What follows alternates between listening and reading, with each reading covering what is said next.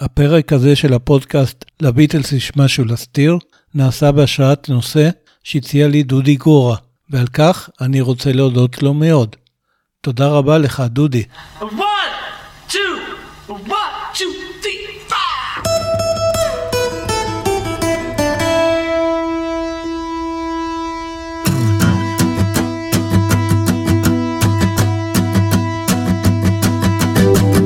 הערצה הערצה היא רגש אנושי שבו חש אדם הערכה גדולה מאוד כלפי אדם אחר עקב אישיותו, תכונותיו והתנהגותו. רגע, במחשבה שנייה, המושג הערכה, אפילו גדולה מאוד, בכלל לא שקול למושג הערצה.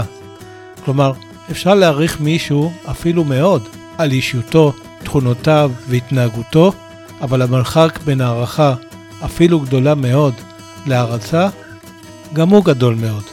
כלומר, אפשר להעריך מאוד את הנזירה האלבנית, האמא תרזה, על אישיותה החומלת ודאגתה לעניים, ואפשר להעריך מאוד את הפרופסור הישראלי דניאל כהנמן על עומק הידע שלו בתחום הכלכלה ההתנהגותית, ואפשר אפילו להעריך מאוד את הילדה גרטה טונברג על פועלה להצלת כדור הארץ ממשבר האקלים.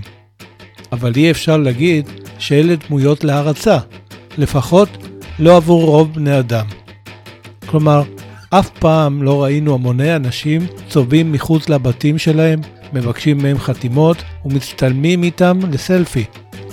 ובוודאי לא ראינו אותם צורכים, בוכים או מתעלפים בכל פעם שהם מופיעים בציבור. אז ברור שהערצה היא דבר הרבה יותר חזק ועוצמתי מסתם הערכה, אפילו כשהיא גדולה מאוד. הרי מעריץ מתייחס לנערץ בדרך כלל ככלי לשלמות, ומתייחס אך ורק אל תכונותיו החיוביות ומאדיר אותן ללא כל ביקורת ומתעלם מתכונותיו השליליות או ממזער אותן, או רואה אותן בכלל כחיוביות. בנוסף, המעריץ מבטל בדרך כלל את עצמו מול הנערץ, ומתייחס אל עצמו כמי שרקו פחות במידה ניכרת מזה של הנערץ, וכמי שרצונותיו חשובים הרבה פחות.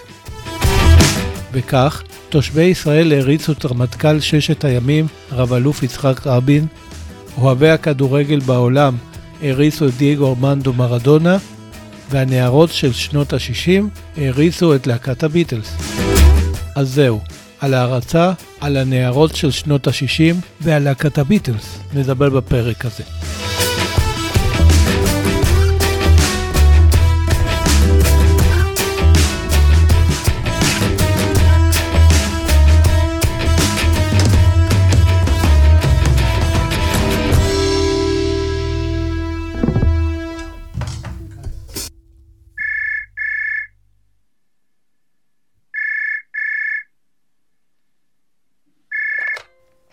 דבי ענתה לטלפון. בצד השני של הקו נשמע בחור שאמר לה, שלום, אני מדבר עם דבי צ'ייס? נעים מאוד, שמי ג'ק תומאס, ואני הכתב של העיתון The Boston Globe. תקשיבי, התבקשתי על ידי העורך שלי לקחת אותך למסיבת העיתונאים עם הביטלס, שעומדת להתקיים היום. כן, כן, שמעת טוב, אמרתי עם הביטלס. זה הולך לקרות במלון מדיסון בעיר. ואחרי זה אני גם אקח אותך על חשבון העיתון להופעה שלהם באולם בוסטון גרדן. את רוצה לבוא איתי? דבי חשבה לרגע ש... או שהיא לא שומעת טוב, או שהבחור שמעבר לקו עובד עליה. למה אני? שאלה כשהיא מנסה להחליט אילו משתי אפשרויות היא הנכונה. אני אגיד לך, אמר הבחור, נכון שפרסמנו השבוע בעיתון את המכתב הזוהם ששלחת לנו בתגובה לידיעה שפורסמה אצלנו על הפסיכיאטר הזה, שאמר שלביטלס ולמוזיקה שלהם השפעה מאמירה על הבנות? נכון, אישרה דבי בגמגום. אז העורך שלי החליט שזה יהיה רעיון טוב שמעריצה כמוך תבוא איתי לראות את הביטלס ואני אכתוב על זה לעיתון. אז מה דעתך? רוצה לבוא איתי או לא? איזו שאלה, אמרה דבי. אין דבר בעולם הזה שאני רוצה יותר מלבוא איתך לראות את הביטלס. בטח שאני רוצה, אבל אני רק בת 14. אתה תצטרך לשכנע את אמא שלי לתת לי לבוא איתך. אין בעיה, אמר ג'ק. תני לי לדבר איתה, אבל מהר, כי אין לנו כבר הרבה זמן, ואני לא רוצה שנאחר. אחרי שהכתב שוחח עם האימא של דבי וקיבל את הסכמתה כי איזו ברירה כבר הייתה לה, הוא אסף את הנערה מהבית והשניים נסעו במהירות למלון מדיסון, שהיה מוקף במעריצות ובשוטרי משטרה שמנעו מהן להיכנס לבניין.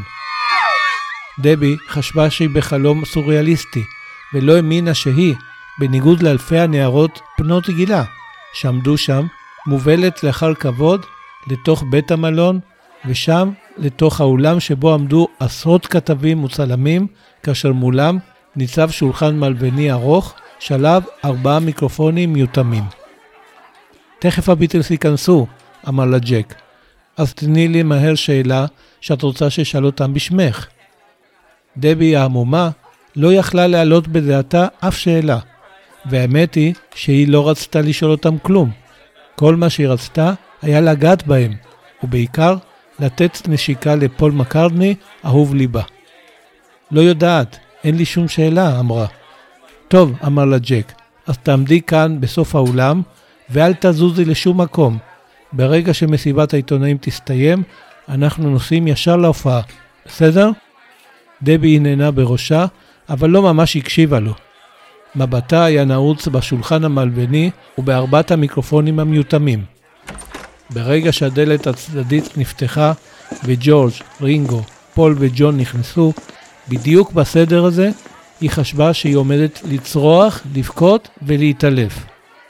בדיוק לפני חודש היא ראתה אותם בשחור לבן על המסך הגדול בהקרנת הבכורה של הסרט A Hard Day's Night, והנה, הם כאן לפניה בגודל טבעי ובצבע.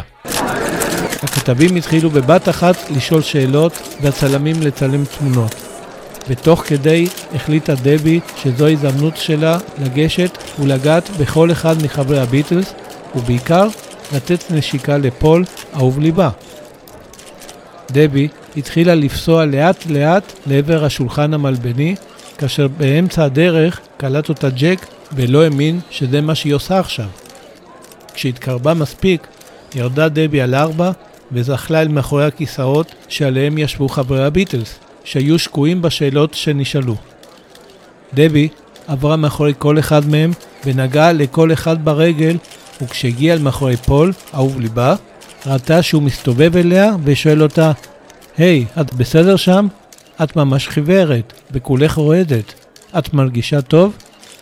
דבי בעטה בו, ובלי להגיד מילה, נעמדה ושאלה אותו, אני יכולה לתת לך נשיקה?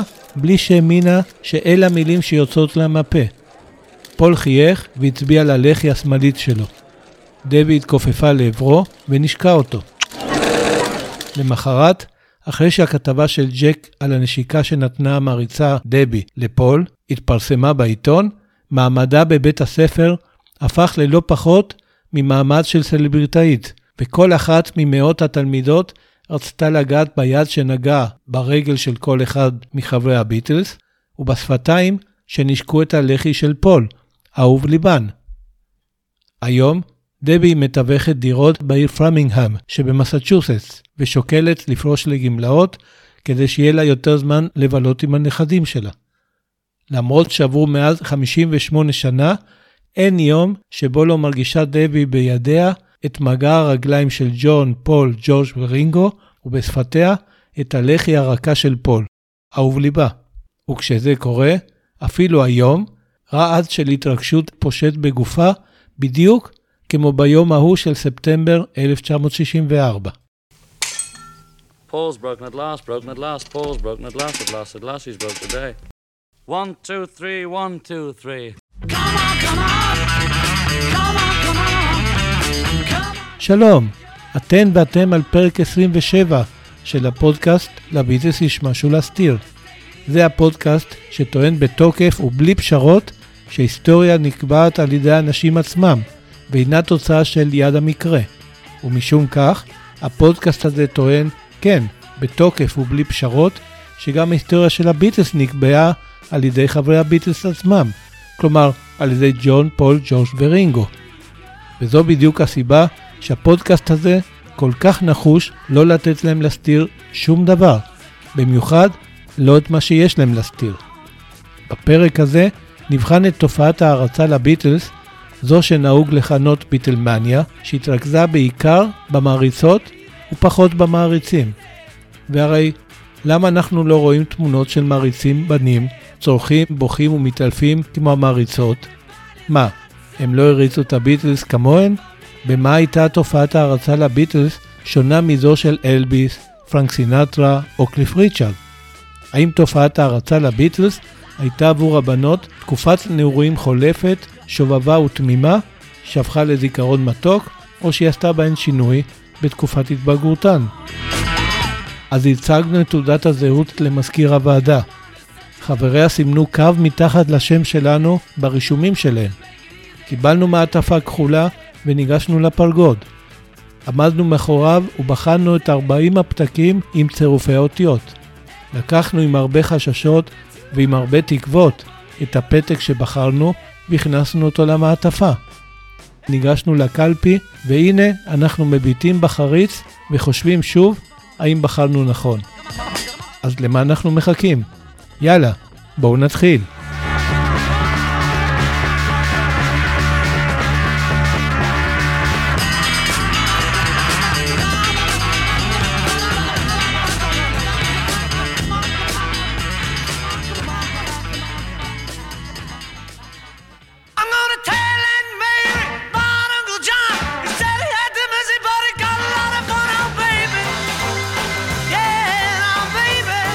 ב-27 בדצמבר 1960 פתחו הביטלס את ההופעה שלהם באולם הריקודים לידרלנד טאון הול שבצפון ליברפול, מול כ-700 זוגות של צעירים שבאו לרקוד. כפי שהיה נהוג אז, באולמות כאלה, תפקידה של הלהקה היה לספק את המוזיקה לריקודים, ותפקידו של הקהל היה לרקוד. כפי שסיפרתי בפרק 11, מה אם הביטלס לא היו מפסיקים להופיע? הביטלס מאוד התקשו באותה תקופה להשיג הופעות, ואלה שהצליחו להשיג לא התקיימו בדרך כלל בחלק הזה של העיר, אלא בשכונות עניות ואלימות. ובארבעת החודשים האחרונים הם אפילו הרחיקו עד לעיר המבורג שבגרמניה, כדי להופיע שם ברוב הזימה של העיר. על כן, אף אחד מבין 700 הזוגות שבאולם באותו ערב לא ידע מי זו הלהקה הזו עם השם המשונה ביטלס, ועוד כתוב בשגיאת כתיב, והיו בטוחים, לפי הכרזות שפרסמו את הערב הזה, שזו בכלל להקה גרמנית. כשעלו חברי הביטלס לבמה, הם לא ממש משכו את תשומת הלב של הקהל. הבנים התעניינו בעיקר בבנות, והבנות התעניינו בעיקר בבנים. חמשת חברי הביטלס כיוונו את הכלים, אחד מהם אמר משהו למיקרופון, דווקא באנגלית די טובה, ובלי מבטא זר. ואז הם פתחו בשיר Long Tall Sally.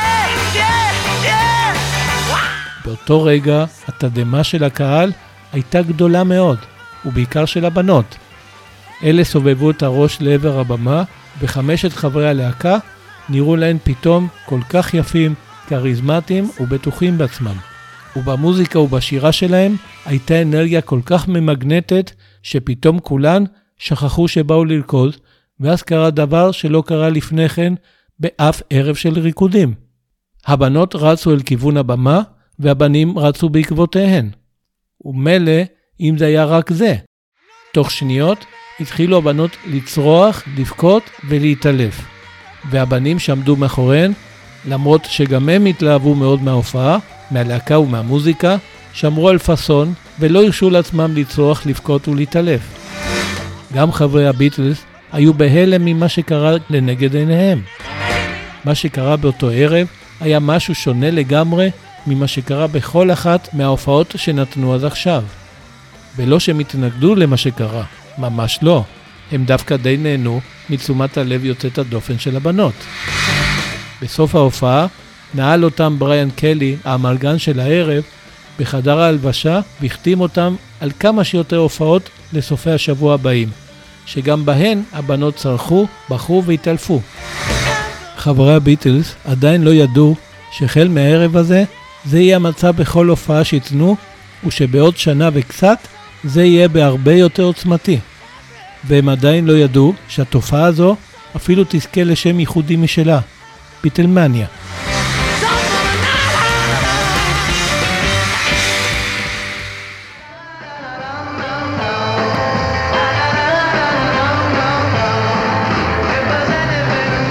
כשנתיים אחרי אותה הופעה בצפון ליברפול, הופיעו הביטלס באולם לונדון פלדיום שבלונדון, במסגרת תוכנית הטלוויזיה המאוד פופולרית Sunday Night at London Palladium.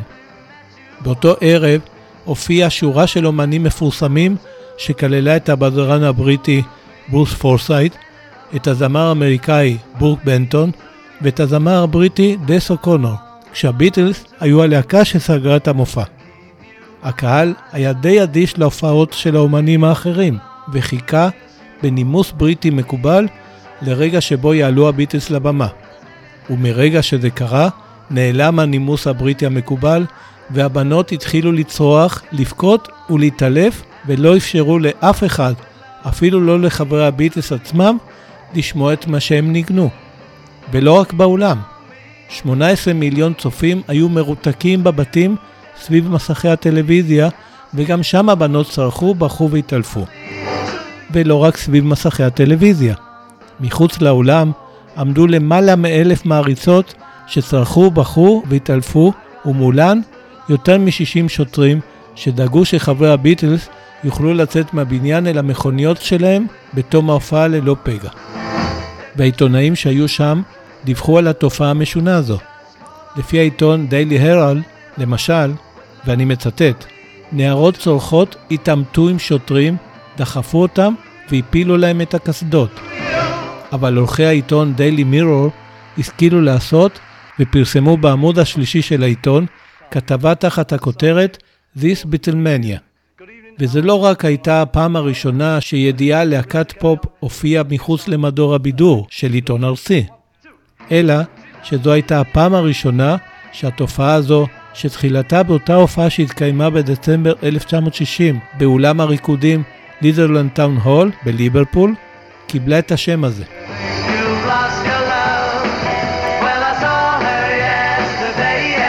התופעה הזו הייתה כל כך יוצאת דופן, שכעבור שבועיים שוב פרסם העיתון מאמר שדן בה עמוקות תחת הכותרת ביטלמניה, עם סימן קריאה.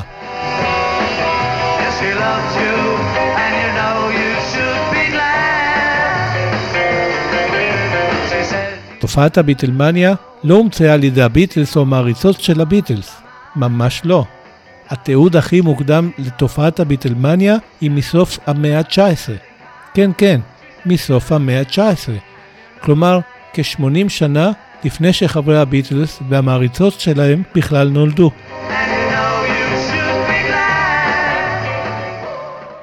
glad. ב-24 באפריל 1844 הטביע המשורר ומבקר המוזיקה הגרמני איינריך היינה את המושג ליסטומניה, כשדיווח על ההתנהגות של אנשים בקהל במהלך סדרת קונצרטים של הפסנתרן והמלחין ההונגרי פרנס ליסט בפריז.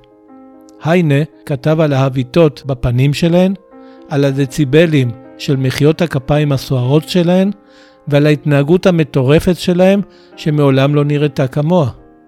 גם מבקר המוזיקה האמריקני ג'יימס הנקר דיווח על המתרחש בקונצרטים של ליסט ואפילו ציין, ואני מצטט, אני יכול לבדוק את המושבים באולם אחרי קונצרט של ליסט ולזהות באילו מהם ישבו נשים.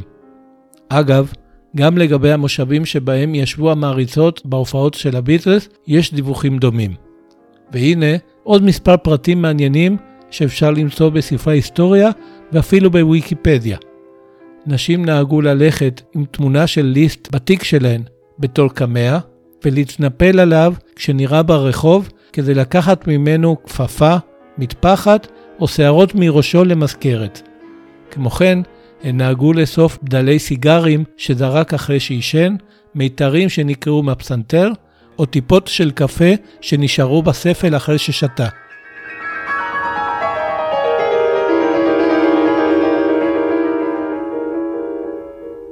והיו עוד תופעות דומות לתופעת הביטלמניה, שאותן חברי הביטלס כן זכו לראות. ואני מתכוון להתנהגות המעריצות בהופעות של פרנק סינטרה בשנות ה-40 וה-50, של אלוויס פרסלי בסוף שנות ה-50, ושל חלוצי רוק נוספים. אבל תופעת הביטלמניה הייתה בכל זאת שונה בהיקף, שונה בעוצמות ושונה בהימשכות שלהן. בואו נזכור בהקשר הזה שכשהביטלס עלו לכותרות, רוב מושאי ההערצה האחרים, כולל שלהם, כבר לא היו בשטח. הרי אלביס גויס לצבא, באדי הולי מת בתאונת מטוס, ואדי קוקרן בתאונת דרכים. צ'ק ברי נכנס לכלא בעוון קיום יחסי מין עם ילדה בת 14. ליטל ריצ'רד חזר בתשובה והצטרף לכנסייה. קרל פרקינס הפך לאלכוהוליסט, וג'רי לי לואיס הורחק מהבמה אחרי נישואיו לבת דודתו בת ה-13. ואיתם נעלמו תופעות ההערצה אליהם. לעומתם, כשהביטלס התפרקו, תופעת הביטלמניה לא נעלמה, אפילו עד היום, אם כי לבשה צורה אחרת.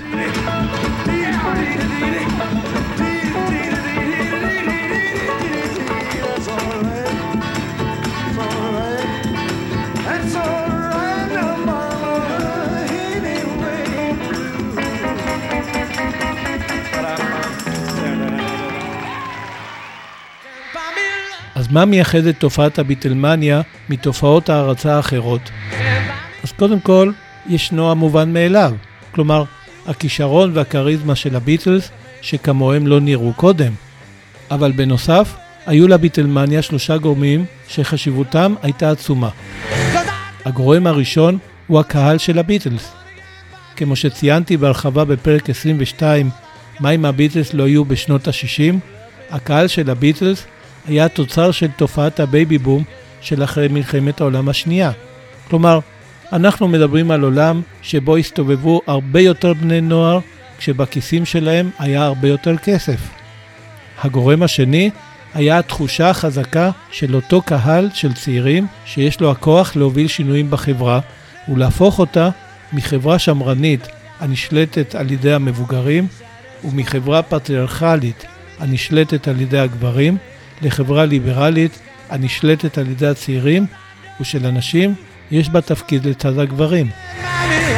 במידה מסוימת, תופעת הביטלמניה הייתה סוג של יריית פתיחה, משום שבה מצאו הנערות הזדמנות להתחיל להשתחרר מהאיפוק, הנימוסים והצניעות שנכפו עליהן על פי כללי המוסר של דור ההורים. זו הייתה ההזדמנות הראשונה שלהן להרשות לעצמן לצרוח, לבכות ולהתעלף. וזה ישליך על המשך החיים שלהן, אבל לזה אגיע בהמשך הפרק. והגורם השלישי, וגם בו נגעתי בפרק 22, היה הטלוויזיה, שהביאה לבתים של בני הנוער את תופעת הביטלמניה מבלי שהיו צריכים לעמוד בתורים הארוכים בניסיון להשיג כרטיסים להופעות שלהם, אם בכלל התמזל מזלם והביטלס הופיעו בעיר. מאחר ותופעת ההערצה היא תופעה מדבקת, והביטלמניה הייתה מדבקת במיוחד, היא הגיעה באמצעות הטלוויזיה לבתים של בני הנוער על פני הגלובוס. ואחרי זה עוד התפלאו חברי הביטלס כשראו בשדה התעופה של דלהי ביולי 1966 600 מעריצים, בעיקר מעריצות, שצרחו, בכו והתעלפו כשירדו מהמטוס. ולמה הייתה ביטלמניה תופעה מדבקת? משום שדרכם של בני הנוער היא לעשות את הדברים שנחשבים לנכונים כדי להיחשב למקובלים. ותופעת הביטלמניה הייתה אחד הדברים הנכונים, העוצמתיים, שנתנה להם את ההרגשה שכל אחד מהם הוא חלק ממשהו גדול, שבו כולם שווים. וגם את הדבר הזה לא המציאו הביטלס והמעריצים שלהם. אחת התופעות המוקדמות ביותר שתועדו של התלהבות המונית מדבקת היא משנת 1518 בעיר שטרסבורג שבצרפת, כש-400 איש פתחו בריקודים שנמשכו ללא הפסקה כחודשיים, ובמהלכם רבים מהם מתו מתשישות.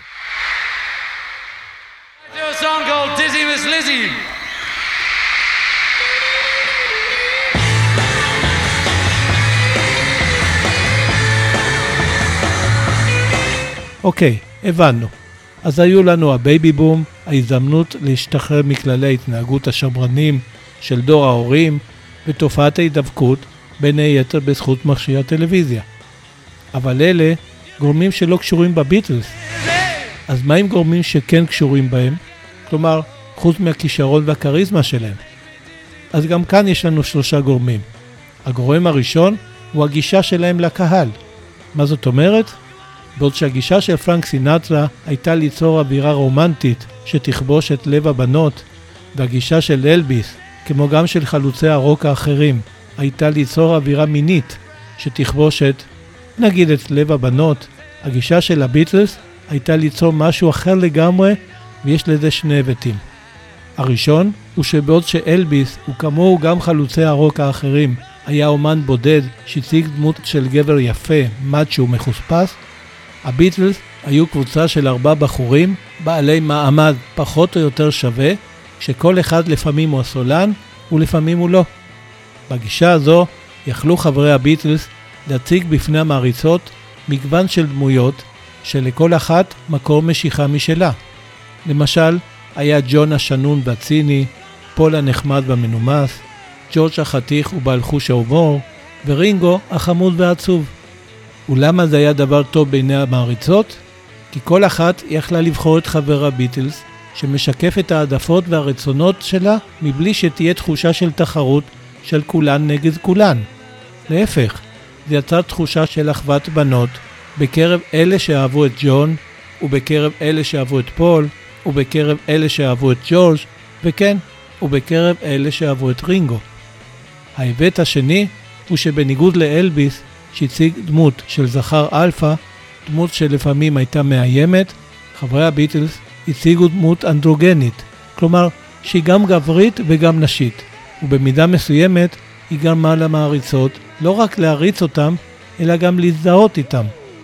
זה השתקף בשיער הארוך שלהם, בדמות הילדים הטובים שהם שיחקו, ואפילו בבגדים הצבעונים והפרחונים שלבשו במחצית השנייה של שנות ה-60.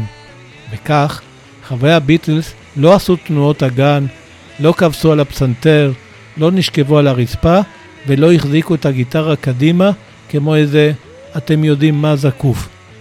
הם רק היו יפים, חמודים וחייכנים. הגישה האנדרוגנית מאוד הקלה גם על ההורים של הנערות לאפשר להן ללא חשש ללכת להופעות של הביטלס. דבר שאי אפשר להגיד על ההורים של המעריצות של אלביס למשל. הגורם השני שקשור בביטלס הוא ההופעה החיצונית שלהם. כפי שסיפרתי בפרק 16, מה אם בריאן אפסטיין לא היה מנהל של הביטלס? הצעד הראשון שבריאן עשה כשמונה למנהל הלהקה היה להלביש אותם בחליפות ובמגפיים תואמות ולהיפטר מבגדי האור הצמודים וממגפי הקאובוי. הוא גם לימד אותם להיות נחמדים ומנומסים, לא לעשן על הבמה ולקוד קידה בסנכרון מושלם בתום כל שיר. וכל זה היה מאוד חשוב עבור המעריצים, ובעיקר המעריצות, ויש לזה אפילו תימוכין מדעיים. לפי סקר שנערך בשנת 2011, 91% מהאמריקאים מאמינים שגבר לבוש היטב נראה חכם יותר, סקסי יותר ומוצלח יותר מאדם שלו, וזה בלי קשר ליופי שלו או לכמות הכסף שיש לו בבנק. רוצים עוד? הנה. במסגרת מחקר שנערך בשנת 1990, הראו ל-190 סטודנטים מאוניברסיטת טולדו, מחציתם גברים ומחציתם נשים, תמונות של שני גברים לבושים בבגדי מעצבים, כשאחד מהם הוגדר קודם במסגרת פאנל של נשים כמושך והשני כלא מושך. במקביל, הראו ל-190 סטודנטים אחרים, גם מחציתם גברים ומחציתם נשים, תמונות של אותם שני הגברים, שהפעם הם לבושים בבגדי עבודה פשוטים. בשתי הקבוצות נדרשו הסטודנטים לדרג את שני הגברים שבתמונות שראו על פי מידת אטרקטיביות ביניהם. באופן עקבי, הסטודנטים, גם הגברים וגם הנשים, דירגו את שני הגברים שבתמונות שבהן הם לבושים בבגדי מעצבים כאטרקטיביים יותר לעומת שני הגברים שבתמונות שבהם הם לבושים בבגדי עבודה פשוטים. מעבר ללבוש, הביטלס הציגו תספורת ארוכה, וגם כאן יש לנו תימוכין מדעיים. במחקר אנתרופולוגי נמצא שבכל התרבויות שיער ארוך ומבריק נחשב לאטרקטיבי על ידי שני המינים, משום שהיכולת לגדל שיער מיוחסת למצב בריאותי טוב, גיל צעיר, תזונה טובה ולכן כושר רבייה טוב. ויש לזה גם ביסוס רפואי, שכן מחסור בוויטמין B, באבץ ובברזל גורם לנשירת שיער. והגורם השלישי שקשור בביטלס הוא המסרים שבשירים שלהם. כבר מהשלבים המוקדמים פנו הביטלס ישירות לאוזניים של המעריצות, עם שירים שבהם עשו שימוש רב במילים כמו you או she. בנוסף, הם כתבו שירים על נושאים שדיברו אל לב המעריצות. למשל השיר All My Loving, שעוסק בנאמנות לאהבה רחוקה, או השיר Can't Buy Me Love, שמדבר על הטבע הקדוש והלא יסולא בפז של האהבה, או השיר She Loves You, שאומר לבחור להתייחס נכון לבת הזוג שלו. ולא רק זה, הביטלס ביצעו קאברים של שירים של להקות בנות, דבר שזמרים או להקות של בנים לא עשו. וגם כאן יש הרבה דוגמאות, למשל השיר Chains של להקת The Cookies, או השירים Baby It's You ו-Boys של להקת The Shirelles, או השיר Please Mr. Postman של The Marblets, או השיר Devil in His Heart של The Donies. וכאן אני רוצה להגיד עוד משהו. ישנה תפיסה שלפיה משנת 1966, כשהביטלס הפסיקו להופיע ויצרו מוזיקה מתוחכמת יותר, עם שירים שעסקו בכל מיני היבטים של החיים ולא רק באהבה, המעריצות נעלמו ובמקומן הופיעו המעריצים. אז זהו, שזו תפיסה מוגזמת עד שגויה לחלוטין. קודם כל, גם המעריצות, בדיוק כמו המעריצים, אהבו מוזיקה מתוחכמת ושירים שעסקו בכל מיני היבטים של החיים ולא רק באהבה. ובעיקר, הערצה שלהן לא הייתה תלויה בקיומן של הופעות. חוץ מזה, גם במסגרת המוזיקה המתוחכמת והשירים שעסקו בכל מיני היבטים של החיים, הם נגעו בנושאים רלוונטיים למעריצות, וגם לזה יש דוגמאות. למשל, השיר She's Living Home עוסק בנערה שבורחת מהבית כי ההורים שלה לא מבינים אותה. השיר Lovely ריטה עוסק באישה עובדת, והשיר אלינור ריגבי עוסק באישה בודדה האוספת אורז מהרצפה של הכנסייה אחרי טקסי הנישואין. וכך, תופעת המעריצות לא רק המשיכה אחרי שהביטלס הפסיקו להופיע והמוזיקה שלהם הפכה למתוחכמת יותר, אלא לבשה צורות שונות ומאוד ייחודיות, ועל כך אספר קצת יותר לקראת סוף הפרק.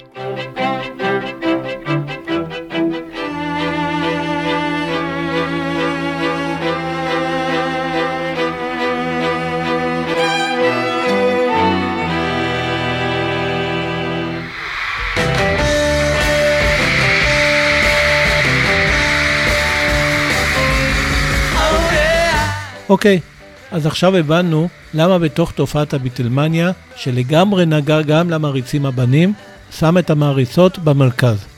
אבל למה הן ביטאו את ההערצה שלהן בצרחות, בבכי ובהתעלפויות? אמנם כשאנחנו חושבים על תופעת הביטלמניה, אנחנו בדרך כלל נזכרים בתמונות שבהן נאבקות המעריצות בשוטרים שמנסים להדוף אותן, או באלה שבהן עונדות המעריצות תגים, שבהם כתוב I love you Paul, Ringo for President או We Love You Beatles, או באלה שבהם מתגודדות המעריצות מול בית המלון שבו שהו הביטלס בתקווה שינופפו להן מהחלון, אבל בעיקר אנחנו נזכרים בתמונות שבהן נראות המעריצות צורחות, בוכות ומתעלפות. האם זו הייתה החלטה מודעת? ברור שלא. אז מה גרם להן לעשות את כל זה? ולמה הבנים לא צרחו, בכו והתעלפו כמוהן? אז בואו נתחיל בעניין הצרחות. כידוע, אחד הדברים שמתקשרים לצרחות הוא פחד, כאב, התרגשות או עונג. אז קודם כל, נשים בצד את הפחד והכאב, כי ברור שהם לא רלוונטיים להערצה לביטלס. אז בואו נתרכז בהתרגשות ובעונג. כפי שכל הורה לילד צעיר יודע, ילדים בבריכות השחייה, בגני השעשועים, בהפסקות בבית הספר, וכמעט בכל מקום שבו הם מתאספים, ומתקשרים ביניהם בחופשיות, הם צורכים, נכון? אז תופעה דומה קרתה למעריצות של הביטלס, שהרי, כפי שהסברנו קודם, תופעת הביטלמניה הייתה עבורן הזדמנות לא לנהוג באיפוק, בנימוסים ובצניעות, והאנרגיה הזו של התרגשות ועונג, שתמיד היה מצופה מהן שתהיה הצורה בתוכן, השתחררה בבת אחת בהופעות של הביטלס, והיא התבטאה בצרחות. ולעניין הבכי וההתעלפויות, אלה בדרך כלל קשורים לכאב ולעצב, אבל גם הם לא רלוונטיים להערצה לביטלס, ולכן אותם נשים בצד. אז למה בכל זאת הם בכו והתעלפו? שוב, נעזר במדע ובמקרה הזה במדעי המוח. אבל אל תדאגו, זה לא יהיה מסובך בכלל, וזה יהיה אפילו קצר מאוד וגם מעניין. אז הנה, מערכת העצבים שלנו מחולקת לשני סוגים. המערכת הסימפתטית והמערכת הפרסימפתטית. טוב, השמות האלה רק מסבכים את העניין, ומשום שהם לא ממש חשובים, בואו נקרא לזה, נגיד, מערכת מיקי מאוס ומערכת דונלד דאק. אז מערכת מיקי מאוס נועדה לעורר את הגוף שלנו בזמן סכנה, והיא זו שגורמת להאצה של הדופק, להזעה ולדריכות לקראת מאבק במקור סכנה, או להבדיל, בריחה ממנו. המערכת השנייה, כלומר מערכת דונלד דאק, נועדה להרגיע אותנו אחרי שהסכנה חלפה, וגורמת לירידת מתח, ומאחר והיא קשורה לבלוטות הדמע גם לדמעות, ולירידה בלחץ הדם, שבמקרים קיצוניים מתבטאת בעילפון. מה שהמריצות של הביטלס חוו ברגע שראו אותם מול עיניהן, אחרי שפינטזו עליהם כל כך הרבה, חלמו על הרגע שבו יראו אותם, והמתינו לזה זמן כל כך ארוך, מערכת דונלד דאק גרמה להן לבכות, ובמקרים היותר קיצוניים, להתעלף. ולמה זה לא קרה אצל המעריצים הבנים? למה הם לא צרחו, בכו והתעלפו גם? טוב, יש כאן גם הבניות חברתיות, שמכריחות את הבנים להתאפק ולא מאפשרות להם לצרוח, לבכות ולהתעלף בפרהסיה. הרי לא סתם שר אבנר גדסי שהגברים בוכים בלילה.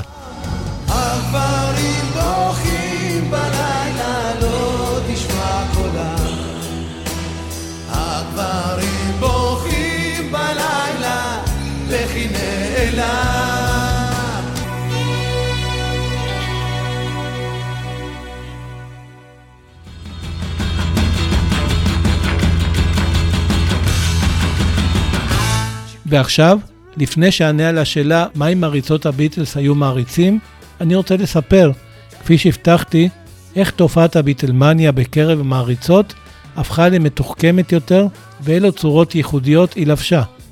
במקביל לתופעת הביטלמניה, כפי שנראתה בעיקר אצל המעריצות ובעיקר בהופעות, התפתחה תרבות הערצה אחרת, והיא של קבוצות של מעריצות שהתכווצו כדי להמתין לחברי הביטלס מחוץ לבתים שבהם גרו ומחוץ לאולפנים שבהם הקליטו. כבר מההתחלה התכווצה חבורה כזו שזכתה לכינוי The Regulars, או הקבועות, משום שהם תמיד היו שם, מחוץ לבתים ומחוץ לאולפנים, חברי הביטלס הכירו אותן בשמות הפרטיים שלהן ואמרו להן שלום בכל פעם שעברו. אלה היו בנות שהתייחסו לחברי הביטלס בנימוס וביראת כבוד. כל מה שהן רצו היה לראות אותם, לנופף להם לשלום, לצלם אותם, לקבל מהם חתימות, לתת להם פרחים ומתנות אחרות, וזהו. בשנת 1969 פרשו מספר בנות מחבורת הרגולרס והקימו חבורה משלהן בשם The Buddies, כלומר החברות הטובות. אלה היו בנות פחות שקטות ומנומסות, ומה שייחד אותן הייתה אהבתן האינסופית לפול. מהחבורה הזו יצאו הבנות שפרצו לבית שלו דרך חלון חדר אמבטיה, וגנבו ממנו פרטים אישיים. ועל כך כתב פול את השיר She came in through the bathroom window.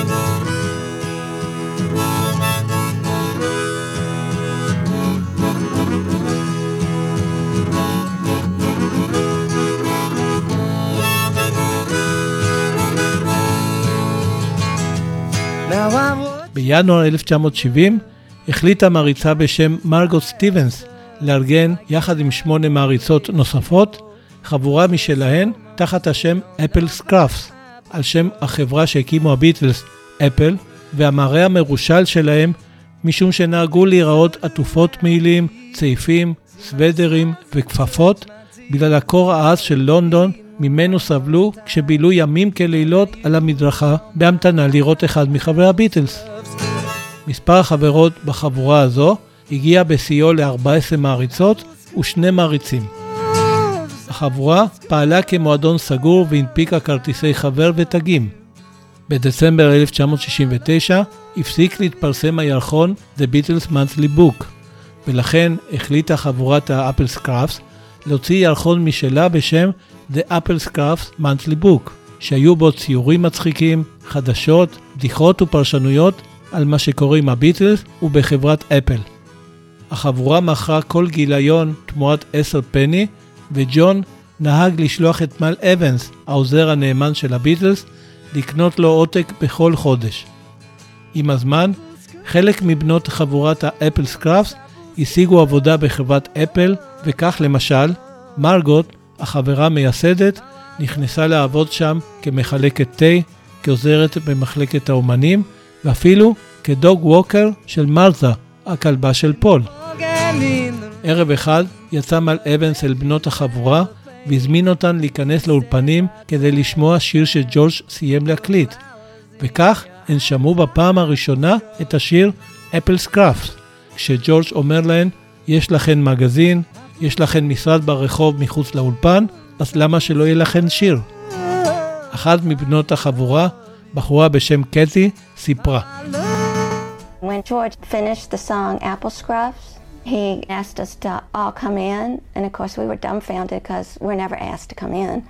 We're all sitting in there, and they turn on the song Apple Scruffs. Apple Scruffs, How I Love You. It was amazing. כשג'ורג' סיים להקליט את השיר Apple Scruffs, הוא ביקש מאיתנו להיכנס לאולפנים, אנחנו מאוד התרגשנו, כי אף פעם לא היינו בפנים. התיישבנו שם, והוא השמיע לנו את השיר Apple Scruffs, עם השורה Apple Scruffs, How I Love You. זה היה מדהים. בזכות השיר של ג'ורג', חבורת ה Apple Scruffs הפכה למפורסמת, ורבים חושבים בטעות שזו הייתה חבורת המעריצות היחידה. עכשיו אתם כבר יודעים שלא. החבורה המשיכה להתכנס מחוץ לבניין אפל גם אחרי פירוק הביטלס, ובעצם עד דצמבר 1973. אז החליטו מעריצות להתפזר ולא נפגשו שוב משום שחברי הביטלס הפסיקו להגיע לבניין.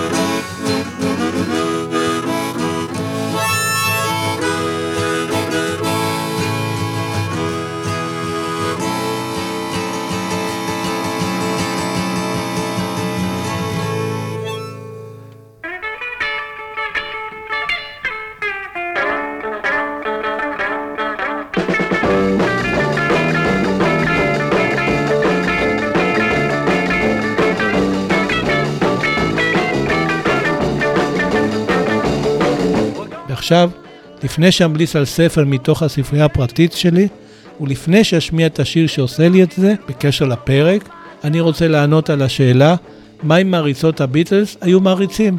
ואני רוצה לנסות לתת לזה תשובה משני הצדדים, מהצד של הביטלס ומהצד של המעריצות. ונתחיל מהצד של הביטלס. וכאן יש לנו מקרה יוצא מהכלל שיכול להעיד על הכלל. ואני מתכוון להופעות של הביטלס בתיאטרון אולימפיה שבפריז במהלך חודש ינואר 1964. אז, להפתעתם, מי ששלט בקהל לא היו המעריצות, אלא מעריצים. וזו הייתה אכזבה די גדולה עבורם, שהרי לא היה להם למי לעשות עיניים, למי לשלוח חיוכים, וכמו שסיפרתי בהרחבה בפרק 19, מה אם הביטלס לא יהיו חרמנים? את מי להזמין לחדרים שלהם במלון אחרי ההופעה. על כך סיפר ג'ורג'. הקהל בתיאטרון אולימפיה לא היה בכלל דומה לקהל שהיינו רגילים אליו. הוא היה מורכב בעיקר מבנים שישבו בשקט כאילו היו מבוגרים שבאו לראות סרט או לצפות בבלט. אפילו ברחוב אלה היו בנים הומואים שרצו אחרי הלימוזינה שלנו וצעקו משהו. מאוד התאכזבנו מזה שלא הייתה שם אף אחת מהבנות הצרפתיות הנחמדות ששמענו עליהן כל כך הרבה. ובשנה שעברה, שנת 2021, התייחס פול לחשיבות של המעריצות עבורם. כן, המעריצות ולא המעריצים. The truth was, here's you've got four young men in Liverpool, and pretty much you were looking for a girlfriend, and you were looking for uh, sex. I mean, you know, that, that's in your private life. So, and the truth was, y- you weren't very successful. So, and you've got to remember also the period. This was sort of um, post World War II in Liverpool. So it wasn't swinging London yet, you know. So we were just, yeah, you know, you, just like most young guys, you know, we just wanted to have a girlfriend and, you know, because as kids, we were apparently not very attractive. it was kind of the opposite for us, you know. So uh, I suppose, you know, that kind of, as we got more and more popular and the girls started screaming and stuff, tell you the truth, we just enjoyed it. It was the fulfillment of all our dreams.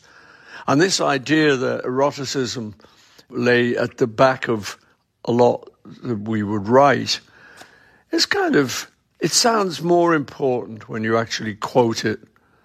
You know, it really was just young guys trying to get laid, as Americans would say. So, how did it change your life and your self image when millions of teenage girls wanted you to make love to them? It was very comforting, Terry. Extreme. it was very wonderful. And it was like, wow, look at this. Finally, we're attracting attention, and all these girls seem to really like us. You know, we never experienced that. If you're lucky, there'd be a girl down the street who might vaguely like you or something, you know. But suddenly it went wild. And uh, I must say, we loved it. כשהיינו בחורים צעירים בליברפול, רצינו שתהיה לנו חברה, וחיפשנו סקס, אבל לא הייתה לנו הצלחה גדולה. זו הייתה התקופה שאחרי מלחמת העולם השנייה, ושלפני תקופת ה Swinging London. אז היינו בחורים צעירים לא מאוד אטרקטיביים. כשהפכנו לפופולריים והמעריצות התחילו לצרוח, אנחנו מאוד נהנינו מזה. זו הייתה התגשמות החלומות שלנו. היינו עדיין בחורים צעירים שרצו לשכב עם בנות, וזה שמיליונים מהן רצו לשכב איתנו, זה היה מאוד מנחם. זה היה נפלא. אמרנו, וואו, תסתכלו על זה. סוף סוף אנחנו מושכים את תשומת הלב של הבנות, והן ממש נמשכות אלינו. אף פעם לא חווינו את זה קודם, כשהרגשנו בני מזל, אם בכלל איזו בחורה הייתה שמה לב אלינו ברחוב. ופתאום זה נהיה מטורף. ממש אהבנו את זה. אוקיי, אתם מבינים את זה, ברוך? מבחינת הביטלס, אם המעריצות שלהם היו מעריצים, זה היה מאוד... איך בטח היה אומר את זה פול? לא מנחם.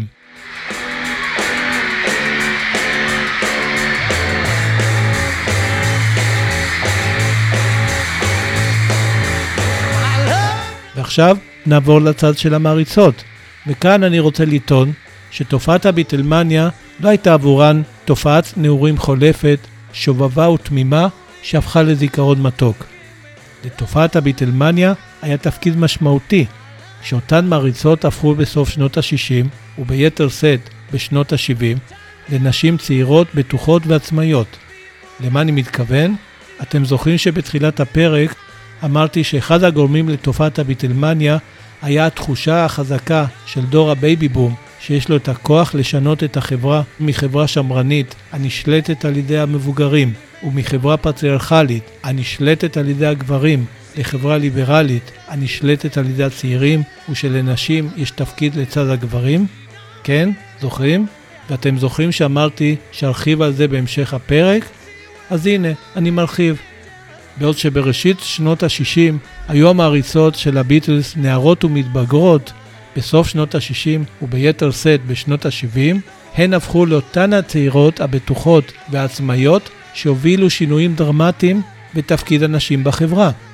אני מתכוון לכניסה המהירה של נשים לשוק העבודה, מחמישית מקרב הנשים בבריטניה בסוף שנות ה-50 למחציתן בתחילת שנות ה-70, ואני מתכוון לשימוש הגובר בגלולה שנתן להם חופש מיני ואחריות על גופן ועל חייהן, ואני מתכוון גם למקומן של אותן הנשים במחאות ובמאבק כנגד עוולות העולם, כמו מלחמת וייטנאם, האפליה הבין-גזעית, האפליה הבין-מגדרית ועוד. ומה הקשר של כל אלה לביטלמניה?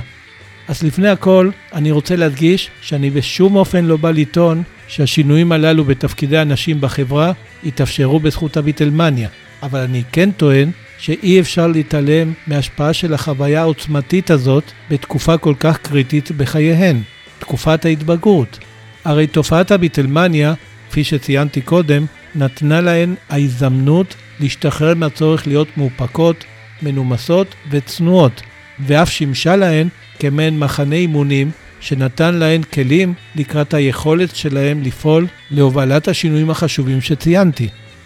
אז מה אם מעריצות הביטלס היו מעריצים? כלומר, מה אם הנערות והמתבגרות לא היו חלק מתופעת הביטלמניה? טוב, אני אגיד את זה שוב. אי אפשר להגיד שאז הן לא היו נוטלות חלק בהובלת השינויים בחברה, אבל סביר להניח שכל זה היה קורה באופן אחר ואולי בעיתוי אחר. באיזה אופן? באיזה עיתוי? הנה לכם חומר למחשבה.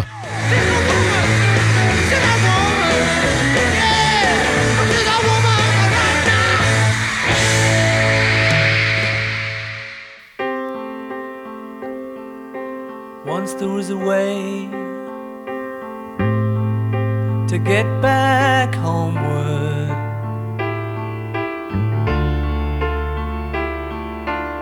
Once there was a way to get back home. Sleep, pretty darling, do not cry. And I will sing a lullaby. אז לקראת סוף הפרק, אני רוצה להמליץ על ספר מתוך הספרייה הפרטית שלי, והפעם הספר Waiting for the Beatles an Apple Scruff Story, שפרסמה בשנת 1984 קרול בדפורד, שהייתה חברה, כן, בחבורת ה Apple Scruffs. זהו ספר שמאוד קשה להשיג אותו, משום שמזה שנים לא יצאה שום מהדורה חדשה, ולכן עותק משומש שלו הוא יקר יחסית. אבל אני בעד לעשות את המאמץ למי שמתעניין, משום שהקריאה בו היא מאוד כיפית ופותחת צוהר לחייהן של אותן הנשים הצעירות בלונדון, שמאוד העריצו את הביטלס בסוף שנות ה-60. הספר נותן לקורא הבנה טובה ומוחשית למה שקרה להן אז, כולל המפגשים עם חברי הביטלס, ממש כאילו הקורא נמצא שם איתן. זהו ספר מאוד קריא, ואפשר לסיים לקרוא אותו בלי להרגיש בכלל. will sing a lullaby.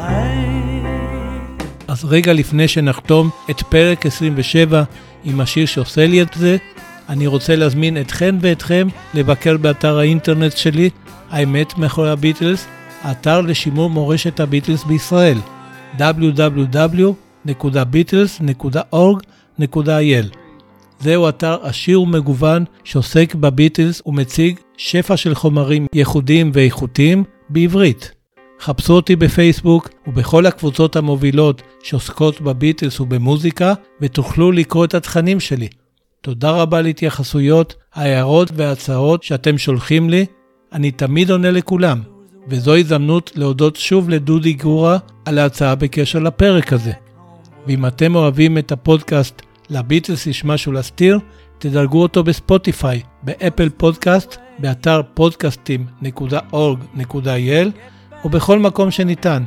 זה לא ייקח לכם יותר משנייה וחצי, וזאת תהיה תרומתכם להמשך הפצת הפודקאסט בקרב אוהבי הביטלס באשר הם. וכמובן, אל תשכחו לספר ולהמליץ עליו לכל מי שאתם אוהבים. הוא זמין בכל אפליקציות ההסכתים.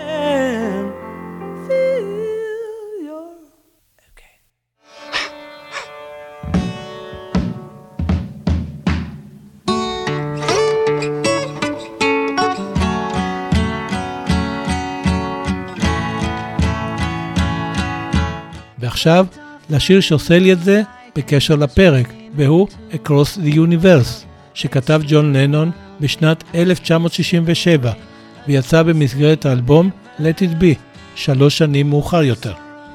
והסיבה שבחרתי בו הוא סיפור יוצא דופן שקשור בהקלטת השיר ובשתי מעריצות של הביטלס שהיו חברות בחבורת הרגולרס. ואני מתכוון לנערה לונדונית בת 17 בשם גיילין פיז ולנערה ברזילאית בת 15 בשם ליזי בראבו שהגיעה ללונדון כדי להצטרף לחבורת המעריצות של הביטלס. בתחילת חודש פברואר 1968 הקליטו הביטלס את השיר Across the Universe במטרה שייצא כסינגל בזמן שהם ישהו באשרם של המערישי מאש יוגי ברישיקה שבהודו. ג'ון ופול חשבו שכדאי לשלב בשיר קולות נשים ורצו לגייס זמרות מקצועיות, אבל פתאום, בלי הודעה מוקדמת, יצא פול אל מחוץ לאולפנים ניגש לחבורת המעריצות שעמדה שם ושאל מי יודעת לשיר. ליזי, ששרה במקהלת בית הספר, הרימה את היד, וכך גם גיילין.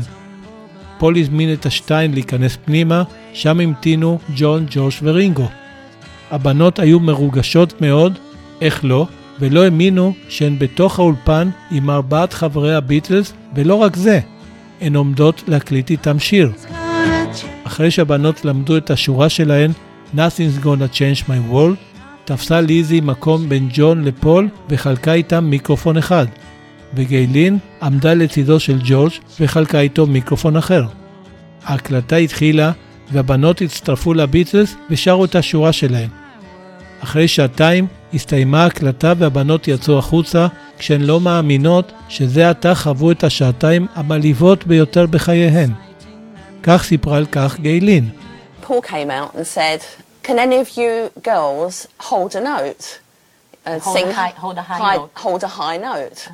And straight away, Lizzie and myself said, "Yes, yes, we can, we can." Do you know your friends say, yeah, yeah, me? No. and then Mal Evans, who was the roadie, came out and uh, asked us to go into the studio. פול יצא החוצה ושאל אותנו אם מישהי יודעת לשיר. אני ידעתי וגם ליזי, ואז מיד הרמנו את היד. אז הוביל אותנו מל אבנס לתוך האולפן. וליזי הוסיפה, Both Galen and myself were very calm because we were used to seeing them every day. Were you nervous? Excited. Excited, yeah. Yes. John said both of us have to sing into this.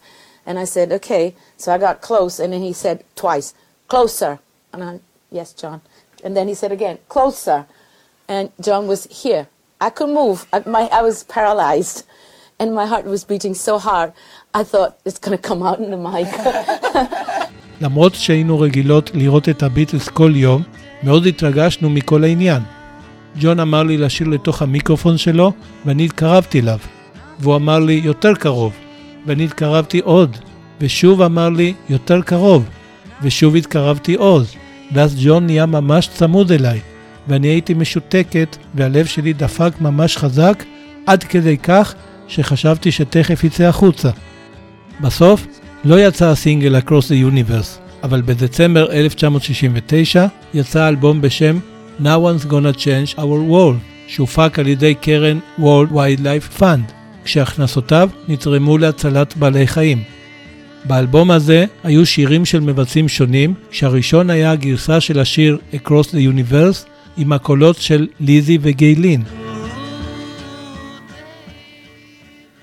לצערן, בשנת 1970 הוציא המפיק המוזיקלי פיל ספקטור מהגרסה הזו את הקולות שלהן, האט את הקצב וכלל אותו באלבום Let It Be.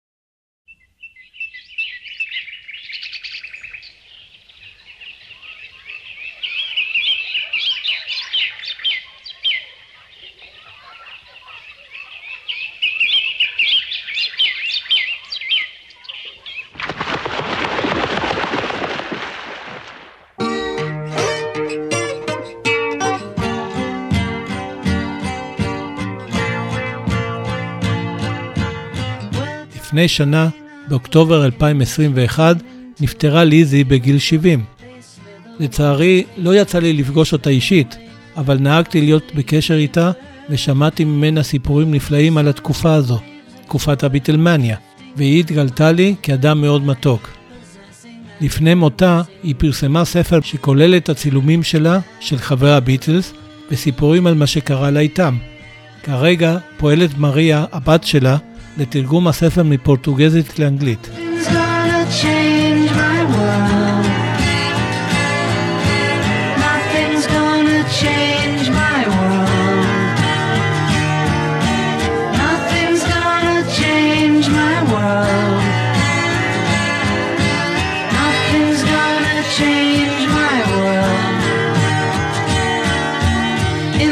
אז אני בחרתי לסיים את הפרק הזה עם הגרסה של השיר Across the Universe, עם הקולות של ליזי וגיילין, כמובן. ורק הוסיף שזהו השיר הראשון של הביטלס שבו נכללו קולות של נשים. אז תהנו מהשיר, ובינתיים אגיד לכם תודה רבה שהאזנתם והאזנתם לפודקאסט לביטלס יש משהו להסתיר. אני גבי פישמן, ואנחנו ניפגש בפרק 28, שיעסוק באחת התרומות הגדולות של אדם אחד על הביטלס, ושל הביטלס על כל העולם. ואני לא מתכוון לבריאן אפסטיין, לג'וש מרטין או לאחד המקורבים. כן, בדוק שזה יהיה פרק מרתק. אז בינתיים, יאללה ביי!